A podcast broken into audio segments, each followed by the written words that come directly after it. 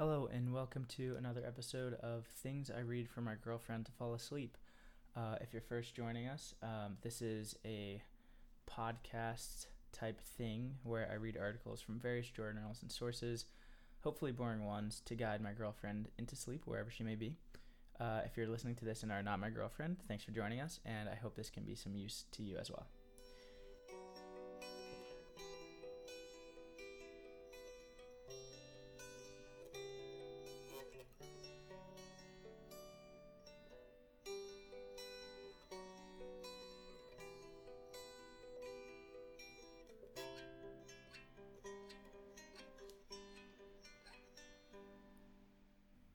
This episode, I'll be reading from National Geographic, a 1946 issue from October. It is volume 90, number 4. So the excerpt that we'll be reading is called Land of the Painted Ox Carts. To hear Costa Ricans talk, you would think they lived in Lilliput. Everything they make small. The telephone operator asks you for a little coin. The taxi driver offers to take you for a little drive and the waiter wants you to wait a little moment while he has the little cook prepare a little meal. From this habit of tacking the diminutive ending eco or tico on nearly everything, neighboring countries have nicknamed Costa Ricans ticos. Small in area and population, less than three quarters of a million people live in the whole country. Tico land is big in its ideals. Its working democracy, men must vote or pay a fine, its concept of live and let live, Smallness and equality apply even to the national territory. Distributed widely among small farmers, the land has produced a self reliant yeomanry with the motto of a few acres and independence. Typical Central Plateau farmers own their land and home and raise coffee, corn, and vegetables. These, together with a yoke of oxen and the famed singing ox cart of the country, make up the countryman's riches. Colonists, not conquerors, settled Costa Rica. Spain soon learned that the name Rich Coast was misleading so far as abundance of gold was concerned. Get rich quick characters moved on to yellower pastures. Hard-working settlers who found their gold in the fertile soil and benign climate of the land remained. From these descended the homogeneous, light skinned population of today. Ticos venerate education and learning. Commonly, you will hear them say, We have more teachers than soldiers. And they have. Standards for teachers are high. In the profesor, holds a position of respect in the community. High literacy has helped create a numerous white collar class where women compete with men. Ticos like to say, We have no extremely rich or extremely poor. Here, no one starves. Three quarters of all Costa Ricans live in the year round spring of the Central Plateau, a 50 mile long valley that averages 3,000 feet above sea level. Here, as in most of the highland of Central America, coffee is king. Hot coastlands produce bananas, cacao, abaca, hardwoods, and rubber. Costa Rica even has a miniature Texas of beef cattle and plains in the northwest corner of the republic along the Nicaraguan frontier. Situated where North America narrows to form the Panamanian Isthmus before plunging into South America, the country straddles a botanical dividing line. Plant life of both continents meets here. Botanists find the number and variety of plants fantastic. In Flora of Costa Rica, Paul C. Standley says, quote, No other area of equal size anywhere in America possesses so rich and varied a flora.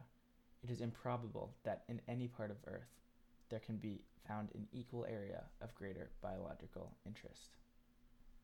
Costa Rica's variety of climate, in some places temperature changes a degree a minute when climbing or descending, and its extraordinarily productive soil helped agriculturists to choose Turrialba as the site of the Inter American Institute of Agricultural Sciences. Here, plant scientists from various American republics gather to study and teach. New techniques in agriculture and animal husbandry are developed and given to the world. I was struck by the abundance of orchids. Not even in the classic orchid countries of South America had I seen so many orchids for sale and so cheap. So far, about a thousand species and varieties from Costa Rica have been identified. The national flower is an orchid. In the capital, San Jose, I talked one day with a friend. He spoke of the high regard of the Spanish speaking peoples for friendship. Yes, he said, we will do anything for a person whom we find simpatico. We're individualists with, I think, a more subjective outlook than you northerners. For example, our politics are usually politics of personalities, rather than abstract issues. With us, a man's personal opinion and ideas command respect. Nearly every front page of San Jose newspapers featured photographs of prominent men, run with interviews in which they express their opinions on topics of the day.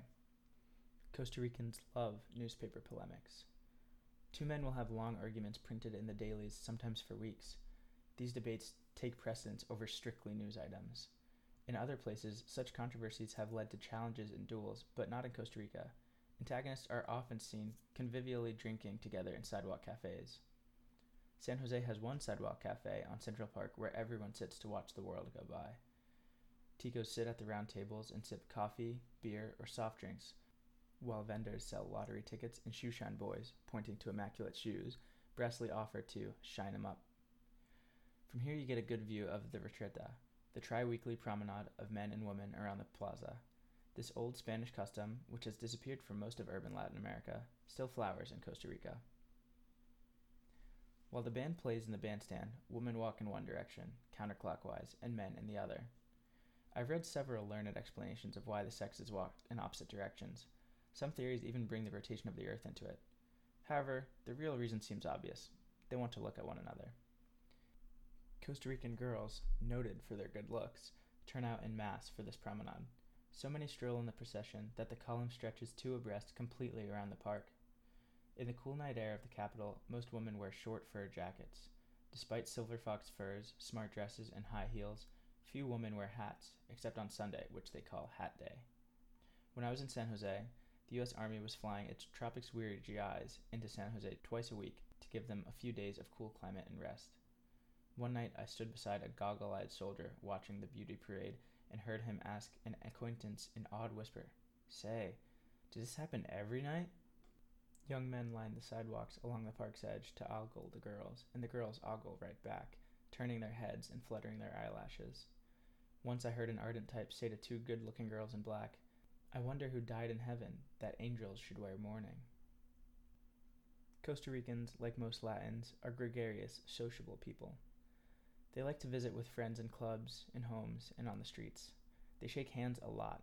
Even intimate friends shake hands on seeing each other, Men shake hands when being presented to or taking leave of a woman, though two women never do. They pat the upper arm or shoulder in a typically feminine gesture. Costa Rican girls have several gestures peculiar to themselves. A favorite one points out something or shows direction by pursing the lips and tilting the chin. I had a little difficulty until I found out the meaning of that one. Ticos, like their ox carts, sing when they speak. The lilting cadence of Costa Rican Spanish can even be expressed musically. The musical intonation and liberal use of diminutives make Tico Spanish particularly effective for expressing sentiment and affection. Much of the social life of San Jose centers around the movies. The two Sunday night performances are the fashionable ones, and when the shows change at 9, crowds spill off the sidewalk and automobiles pass with difficulty. A few minutes before the 9 o'clock show begins, a siren blows, cockcrow for the performance, and the crowd thins out at once. Not all go to the movies. They hasten to leave because no one wants to be last. Be the broom, as they say.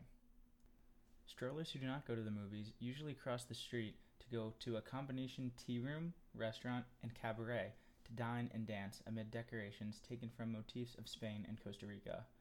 Among the latter are ox cart wheels and oxen yokes, flanking painted stanzas from Julian Martinez's poem, The Romance of the Ox Carts. In the painted ox cart of Costa Rica, the legends, folklore, and national pride of the country come together. The gay vehicles symbolize the sentiment and love of beauty of the Ticos.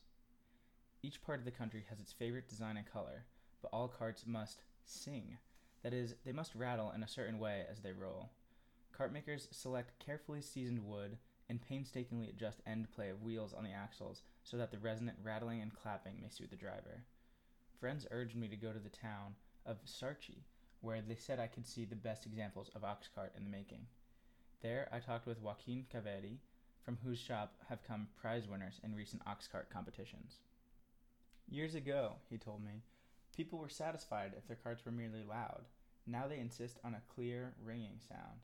My father, a long time ago, used to make wheels only of solid mahogany. They had no fame for sound, but they were eternal. Since mahogany and other large diameter trees, such as Guanacaste, are now relatively scarce, makers build up their apparently solid wheels of 16 wedges, usually of white or yellow alligator wood, present day favorites. When struck, wheels of these woods ring sharply, like the key of a marimba. Country people boast that they can tell who is approaching at night and at a distance by the sound of his cart. To them, every cart has a voice as individual as that of its owner. Not always do Ticos find the sound of their beloved ox carts musical, however. Though Costa Ricans are early risers, carts coming into the city with produce every morning would make a terrific din, so city ordinances prohibit the entry of ox carts before 5 a.m. Railroads connect both coasts of Costa Rica with the capital, and the Central Plateau has a network of good roads, but as yet, no highway completely traverses the country. The route of the Inter American Highway from Mexico to Panama passes through Costa Rica, and the national government and the Public Roads Administration of the United States have opened several stretches of the Costa Rican sector. Of most importance economically to the Republic is the part that runs from the capital over the Cerro de la Muerte to the valley of San Isidro del General. Early one morning, I flew over the highway route. Taking off from San Jose, we first detoured over the volcanoes Poas and Irazu, both within a few minutes flying time of the capital. Poas rises 9,055 feet above sea level and presents a tremendous coffee colored crater lake to the sky. When the pilot cocked the airplane over in a steep bank, the enormous disk of the crater wheeled slowly beneath us. Poas erupts in a great geyser that bursts through the placid crater lake, spurting a thousand feet into the air. Sometimes it erupts every few minutes and then may remain dormant for months, as when I was there. Southeast along the ridge of the Cordillera from Poas, Irazu volcano thrusts its amorphous bulk to 11,326 feet. Its crater stares upward like a great death's head. From the nose and eye holes, steam clouds rise. Wind and rain have eroded the slopes of the main crater into a million seams and furrows. Past Irazu we flew, over Cartago, Costa Rica's second city. Dairy farms and coffee plantations surround the city, and the neat rectangles of the tree bordered pastures slant up the mountainsides. Dark patches of closely knit trees and shrubs mark the coffee plantations, which need protection from the direct sun. But of all this you see nothing if you fly over the Republic just before the rains begin in May. Then farmers burn off scrub and weeds in their fields, and the smoke of the burnings blankets the land in an impenetrable pall. Your airplane will fly on instruments as you climb, until all at once you come out on top and emerge into the clear blue sky, as suddenly as if you had passed through a door. Below lies the smoke, solid and dirty gray, its top cut off as smoothly as if sliced by a machete. On this flight, I first heard of Butch, the flying Airedale. This big dog belonged to a highway engineer who flew twice a week to San Isidro before the road was cut through. Butch always went along, the pilot said. In the course of time, a new species of dog began to appear in the streets of San Isidro. Butch was a very sociable dog. The townspeople, never having seen such dogs before, were quick to note the resemblance, and now all dogs of the new breed are known as Butchitos, little butches. Beyond Cartago, the Inter American Highway, still so new that it looked like a raw red scar on the green flanks of the hills, labored upward toward the Cerro de la Muerte, the dread Hill of Death, 11,615 feet above sea level. Highest point on the highway, the hill presented some knotty engineering problems. During the rainy season, from May to October, torrential downpours loosen the earth, and the whole side of a hill may slough off and carry the work of weeks with it. This, and the fact that neither men nor machines perform at full efficiency at high altitudes, made this part of the construction the most difficult of the whole route. Once over the hill, past the highway road point of 10,932 feet, the highway drops quickly to the lush, hot valley and town of San Isidro. Before the all weather road was open, a trip from Cartago to San Isidro took four painful days on horseback or on foot. Lowland dwellers crossing the wind-swept hill of death often froze. Now, wheeled traffic makes the run from San Jose to San Isidro in four hours.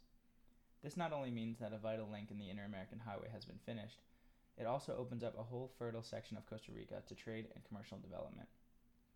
Lands of the Warm Valley country produce several crops a year, as compared with the Central Plateau's one and San Isidro has boomed since the opening of the road. Some weeks later, when the road was opened between San Isidro and Cartago and the capital, I rode it back over in a jeep. As the road winds up toward the hill, the thick vegetation slowly loses its tropical character. Among the tangle of greenery, slender palms, like walking sticks, shoot up.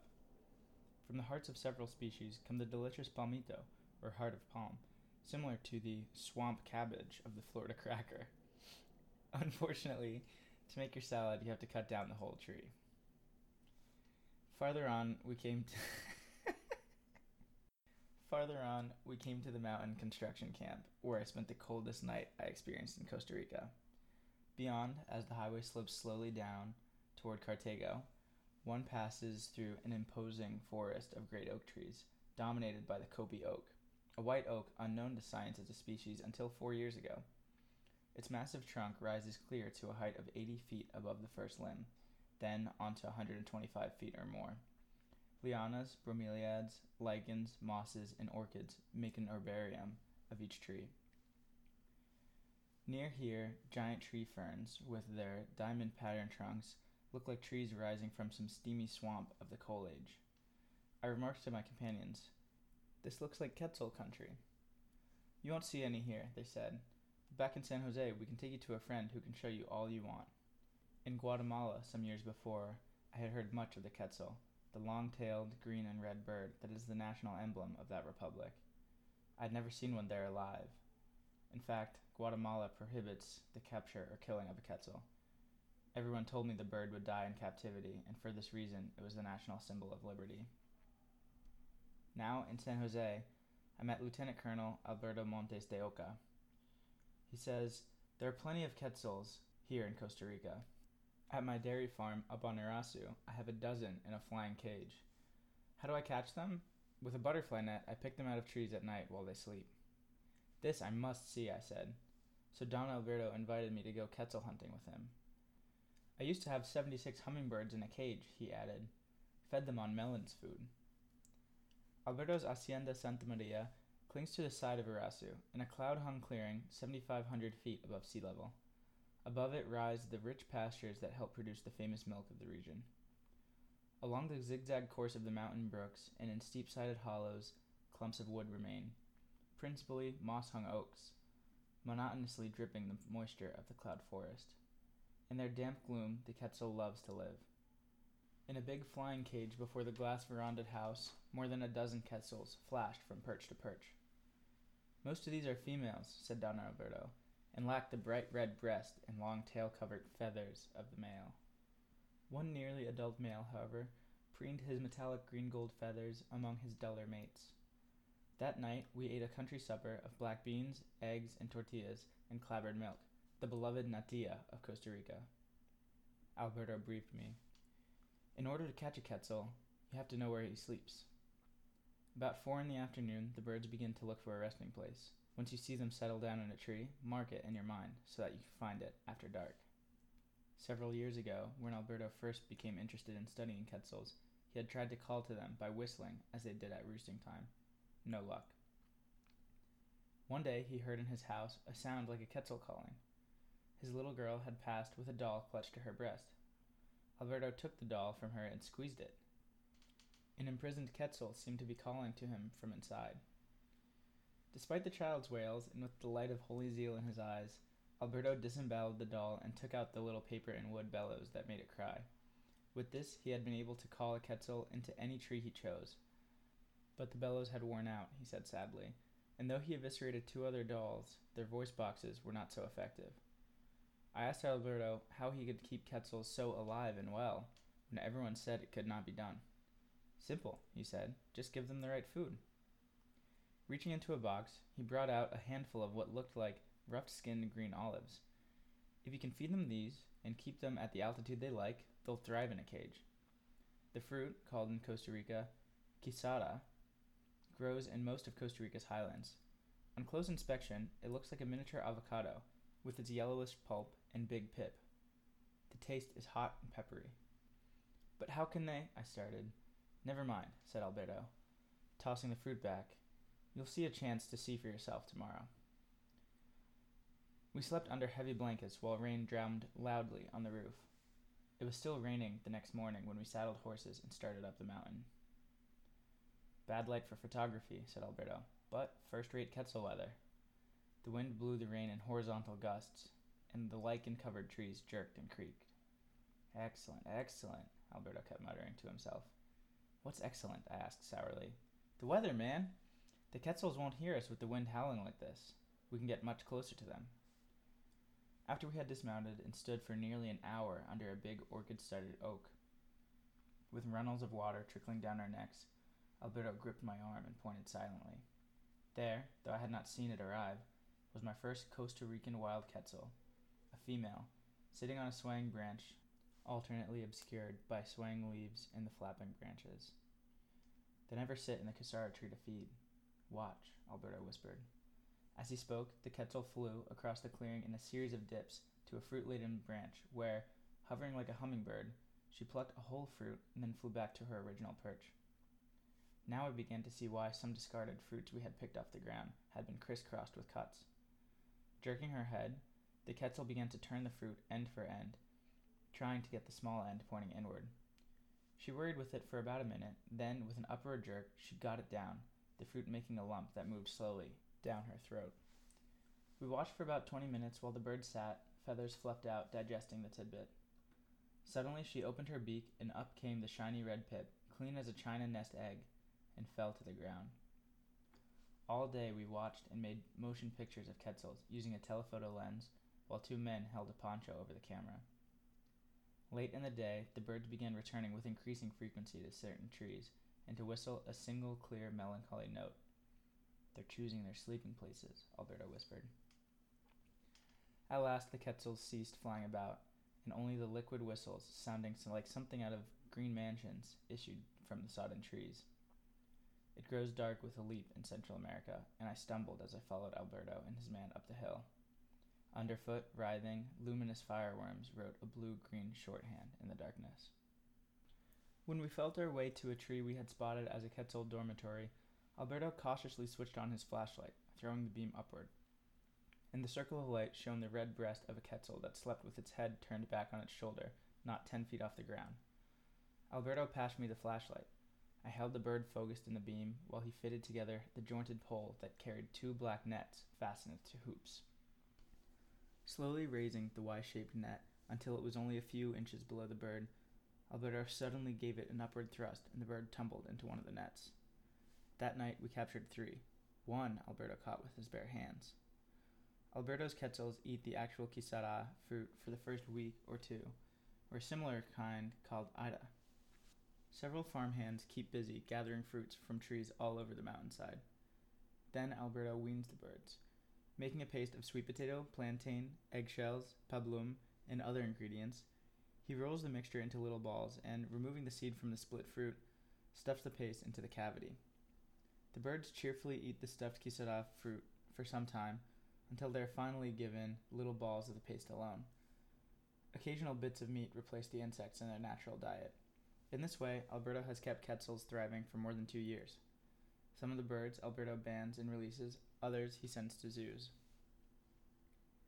After coffee, bananas have always been Costa Rica's big export. The United Fruit Company first started its large scale banana growing operations in Costa Rica. For years, Limon, on the east coast, tapped a vast area of level banana farms, a world of railway spurs, rail cars, and heavy rains. About a decade ago, Sigatoka, or Cercospora leaf spot, I have no idea what that means, began to make inroads on the orderly plantations, but Panama disease, the big problem, was already there. So heavy was damage from both that today banana growing on a big scale has virtually died out on the Caribbean side. The industry has moved to the Pacific. To see the original area, familiarly known to Ticos as the Line, I rode down to the port with Chief Engineer Charles Avere in a Chevrolet mounted on the rails. The railroad to Limon clings to the side of the deep ravine made by the Reventazon River. Largest river entirely within the country, it brawls white foamed and shallow over a rocky bed which precludes navigation. Cormorants fish from its boulders, and moss festooned trees hang over the noisy depths. This is the country of the big rains. Land here continually moves and shifts, Mr. Avera said, and when it rains heavily, which is most of the time, we get landslides. As we clicked around a curve, he pointed out a yellow scar far above the line, where a slide had torn away the rock and earth face of a hill. A temporary trestle carried the rails out and around the slide. Tinkling pieces of falling shale and showers of rattling gravel warned repair workers that the mountain was not yet restored to equilibrium. While a steam shovel was working to clear away the debris, a second slide had engulfed it, killing two men. Railroading along here is anything but dull, remarked Avede. Recently, we had a rainfall of 60 inches in 14 days, better than 4 inches a day. Heavy rainfall is good for the banana plant, which averages 85% water. As the line descended, it grew hotter, and the vegetation looked more tropical.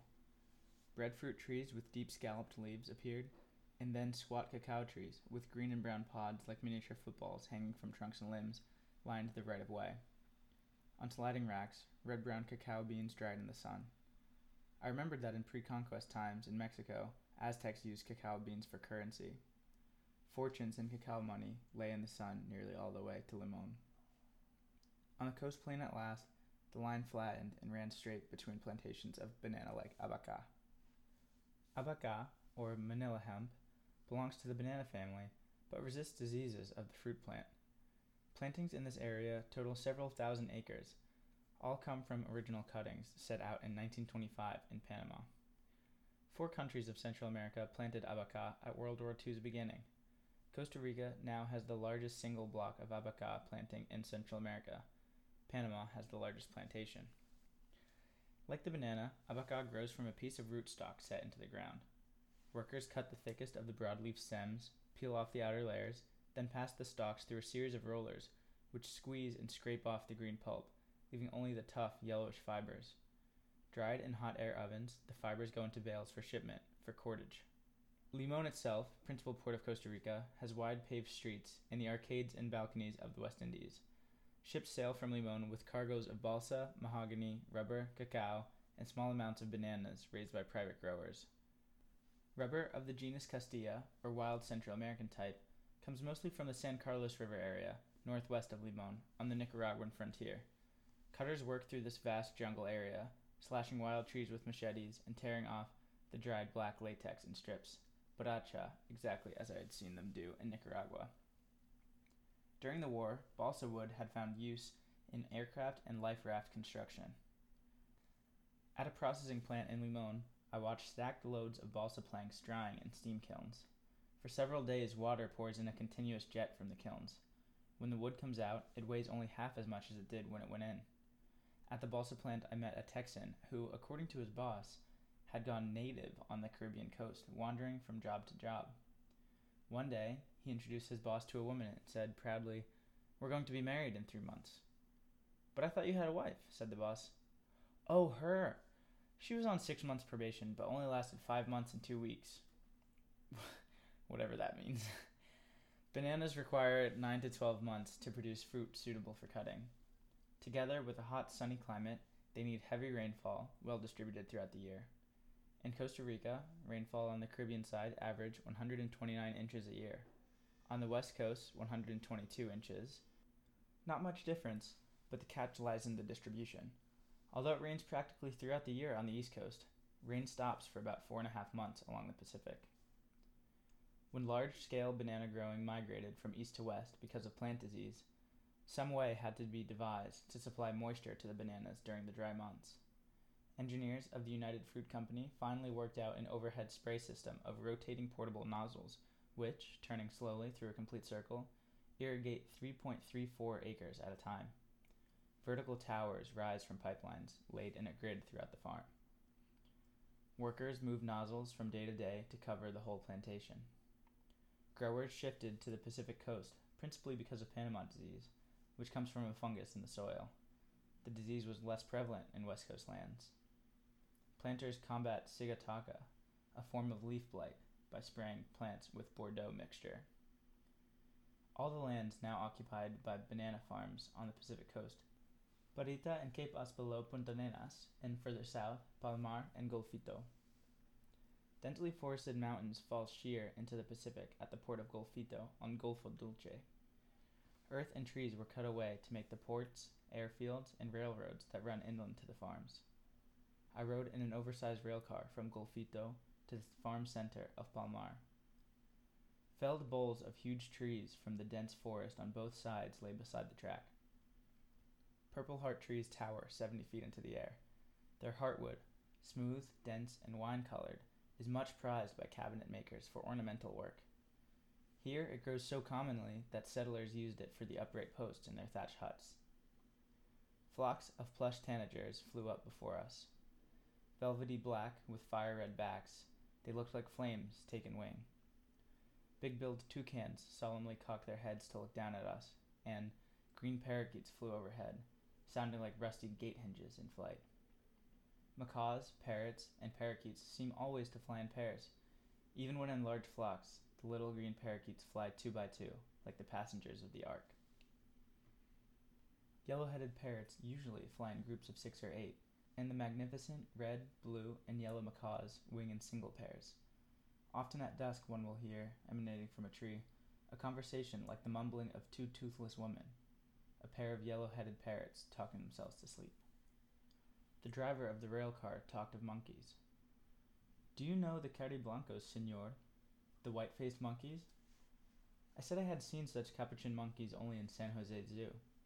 Well, they are the most intelligent, the man said.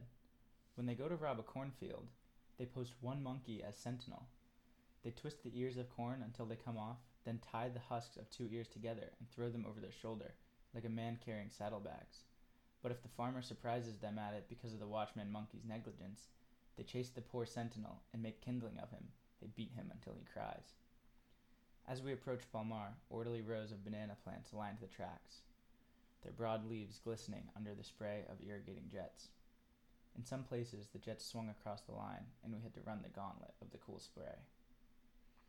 On the farms, they showed me several stages of growth of the banana plant, which grows from a piece of rootstock to a height of 18 to 25 feet in Central America. Each plant produces only one bunch, or stem, of bananas, which emerges from the center of the broad leaves and droops to one side, the hands of bananas, pointing upward like fat green fingers. The plant produces its single stem of fruit and then dies. New plants spring up from shoots or suckers around the base of the original planting.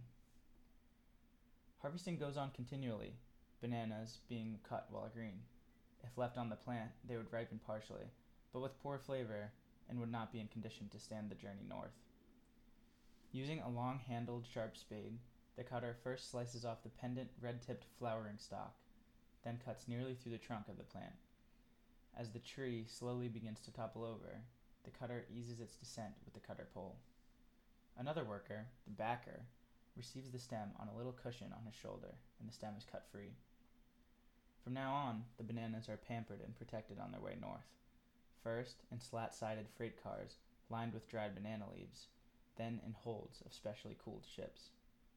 As a boy, I used to watch banana ships unload on the Boston waterfront. One of the sights that puzzled me was a man solemnly thrusting a thermometer into a banana. I found later that in this way he tested the rate of ripening. Before the war, an average of 4 million stems of bananas was exported from Costa Rica each year. Up the coast from Golfito, another new seaport, Quepos, serves as an outlet to extensive banana lands centering around Parrita. Off Quepos, game fish abound. A list of inshore and offshore fishes caught would include red snapper, rooster fish, Spanish mackerel, tuna, jack crevalle, rainbow runner, dolphin, shark, and giant sailfish. Some sailfish weigh well over a 100 pounds. Tuna, which school in countless numbers off the coast, bring commercial fishermen down from California ports. United States tuna fishermen well know Puntarenas, which lies on the Golfo de Nicoya. To Puntarenas runs the electrified railway from San Jose. Nearly as much English and Portuguese are heard in its streets as Spanish. Many United States tuna fishermen are of Portuguese descent. From Puntarenas, boats sail to the head of the Golfo de Nicoya, then up the Tempisque River through Guanacaste, a cattle raising province. In Guanacaste, vast savannas, studded with umbrella like Guanacaste trees, stretch to the horizon. Averaging only a few hundred feet above sea level, Guanacaste is hot. In Liberia, capital of the province, I attended a cattle fair. Here I saw the Punto Guanacasteco, national dance of the country, danced with typical cowboy exuberance. Amid high pitched ululations, Dancers stamp and whirl, occasionally interrupting the marimba and guitar music with a shout of bomba to recite one of the humorous and ribald verses of this name. I saw one happy cowpuncher with leather fringed chaps throw his hat on the ground, leap over it, and shout, I won't swallow the sun, only because I don't want to leave the world in darkness. Guanacaste was once part of Nicaragua, and the way the Guanacastecans dropped the S's when speaking reminds one of that neighboring country. But Guanacastecans are Costa Ricans to the core, though they carefully distinguish themselves and their compatriots from the highlands, whom they call Cartagos. Guanacaste's ebullience and love of exaggeration for effect reminded me of our own frontier days, of a man who talks a lot, promises much, but does nothing. They say, he is all feathers, but he doesn't fly. Once, when according to custom, an effigy of the child Jesus was mounted on a live burro for a religious procession, the animal started to bulk and kick at the most solemn moment, and the figure, fastened though it was to the saddle, began to teeter. Spectators, finished horsemen and all, whooped and threw their hats in the air, shouting advice and encouragement. With perfect respect mingled with regional pride, they yelled, Hang on, Jesus! Don't let anyone say Guanacastecans can't ride.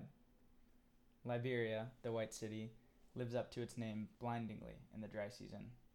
Streets are carpeted with soft white dust, which muffles the sound of horses' hoofs to a muted thudding.